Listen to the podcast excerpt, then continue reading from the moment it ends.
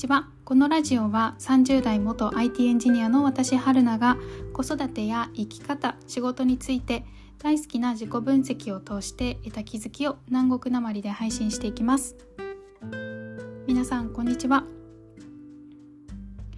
あの先週末に藤原弘信さんっていう方のあの社会活動家の方の講演会に参加したっていうお話をしたかと思うんですが、えー、その講演会の後からですねまだ数日数日しか経ってないですがあの余韻がまだ冷め冷めてなくてですね。あのその後も食材を買ったりとかうん何か服をちらっと見る時とかもですねその自分はどんな選択をしたいかみたいなどういうものを選びたいかどういうものにお金を払いたいかっていうのをあの少し意識まだし続けることができているんですけど私が今選んでいる基準は基準はというか買い物の時に今のところで意識してるのはまず買いすぎないこと。あのこんなに食べなくていいんじゃないくらい今まで買ってたような気がしたので あとはそのアーユルベーダーを少し勉強し始めて自分が食べ過ぎるとかあのお腹が空いてから食べるとかっていうのに気をつけるようになってからそれからあのご飯って、まあ、食べれる分作ればいいしその食べれる分食材って足りてればいいしでそんなにたくさん買わないでいいんだったら体に優しい環境に優しい食材を買うことができるなそれって少し高いじゃないですかスーパーで買う時にだからあの環境に優しい体に害のなるべく少ない食材を買いたいなと思って少なくあの質のいいものっていうのをだんだん意識し始めています。でそっからあの藤原さんの講演会もあってですね、まあ、買いすぎないこととかあとはその作る工程でえ環境であったりとかあのサステナビリティに配慮されたブランドであるか例えば服とかだったらっていうのをなるべく選びたいなでもしそうじゃなかったとしてもあんまり買いすぎないように長く使えるものを選びたいなっていう風な意識を最近はしています。はい。で、あの、今までですね、そういう SDGs にというもと言われているものに絡む問題に関して意識はしてるけどなかなか自分とはやっぱり遠い問題のように感じてしまってあの、しかもねや今の生活を変えるって結構なエネルギーがいるじゃないですか動くことそれにそのために体を動かす体力とかあの意識しないといけない精神状態が整ってるかとかあとはやっぱりあのそれなりの料金だったりもするからお金がかかるとかってこれ全部私の中でエネルギーだと思ってるんですけどそういった実際に行動するってエネルギーがいるものだからだからすごく自分が納得しないとやる気が起きなかったんですよどうせエネルギーを使うんだったら納得したいって思っていてでも納得したかったんですよね私は。あの無関心ではなくて関心はあるけど納得してやりたいって思ってたんだけどでもそれから自分でいろいろ調べたりとか理解しようとしたりとかして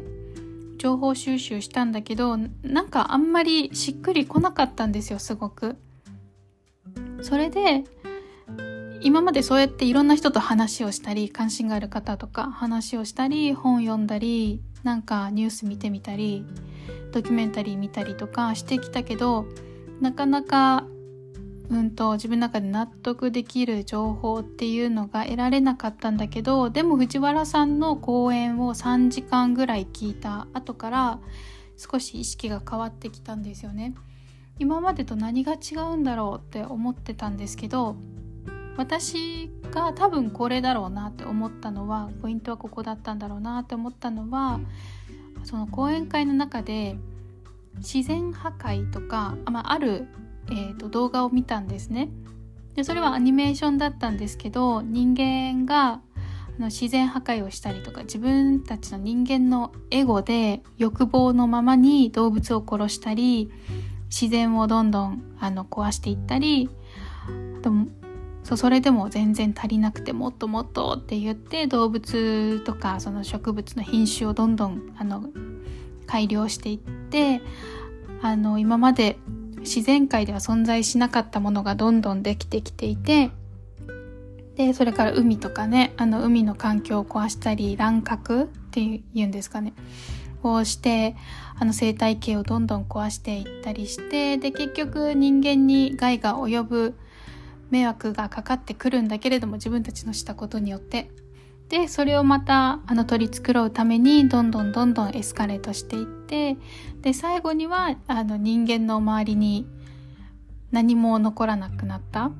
で、えー、と最終的には人間自身が滅びる。でただそれはそのまあ、地球にとってはなんてことない。まあそりゃそうだよね、みたいな感じなんだけど、でも人間は自分たちをあの滅亡させるためにあの欲望に従っていった結果、自分たち自身がいなくなっちゃったっていうような、ちょっと怖いアニメーションなんだけど、でもそれを見た時に、あの、すごく、えっ、ー、と、嫌悪感を抱いたんですね。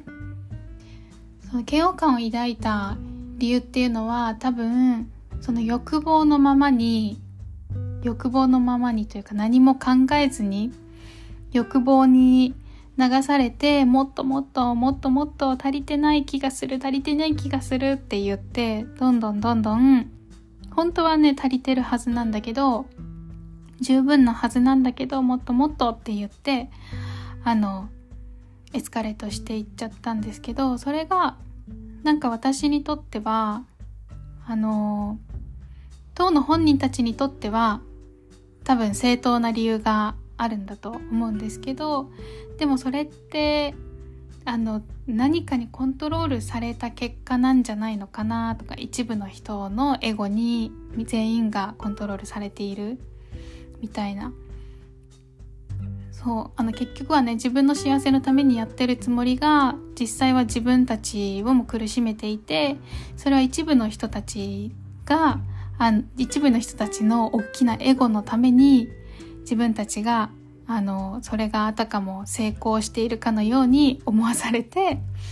それでコントロールされていって結局は自分たちもあの何何が何だかわからないうちに消滅しちゃうみたいな あのすごい抽象的な表現ですけどそうやってコントロールされて踊らされている自分っていうのがすごくねあの気持ち悪く感じたんですよね。で多分私のヒットするポイントってこのコントロールされたくないのにされているっていうところが結構私の中でイラッとポイントだったりするんですよ。日常小さい時から。子供の時から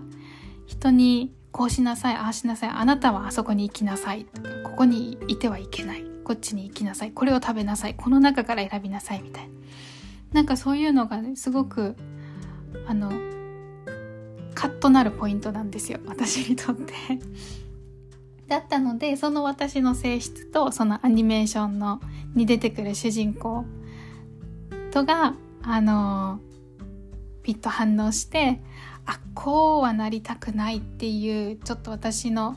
心をあのくすぐったんでしょうね。でそっからそんな自分にはなりたくないから自分があの自分が信じてるものを選択したいなっていうふうに私にしっくりくる、えーと、きっかけになったんですよね。でその藤原さんの講演会やっぱすごいなって思ったのが、ま、初めて最初です最初なんですけどこれがすごいなこの人って思ったのはそういった大きなテーマ自分とはかけ離れているように思えるような大きなテーマ大きくて難しいテーマなんだけどでも多分いろんな人の心をくすぐるようにいろんなアプローチ方法で構成されてたなっていうような感じがしたんですよね。そこって人によって違うと思うんですよ例えばその自然植物とか動物とかあの地球の環境空海とかそういった自然に関心を置いてる方とか子供たちの未来とか健康体への害自分だったり家族だったりとかあとは政治への思いとか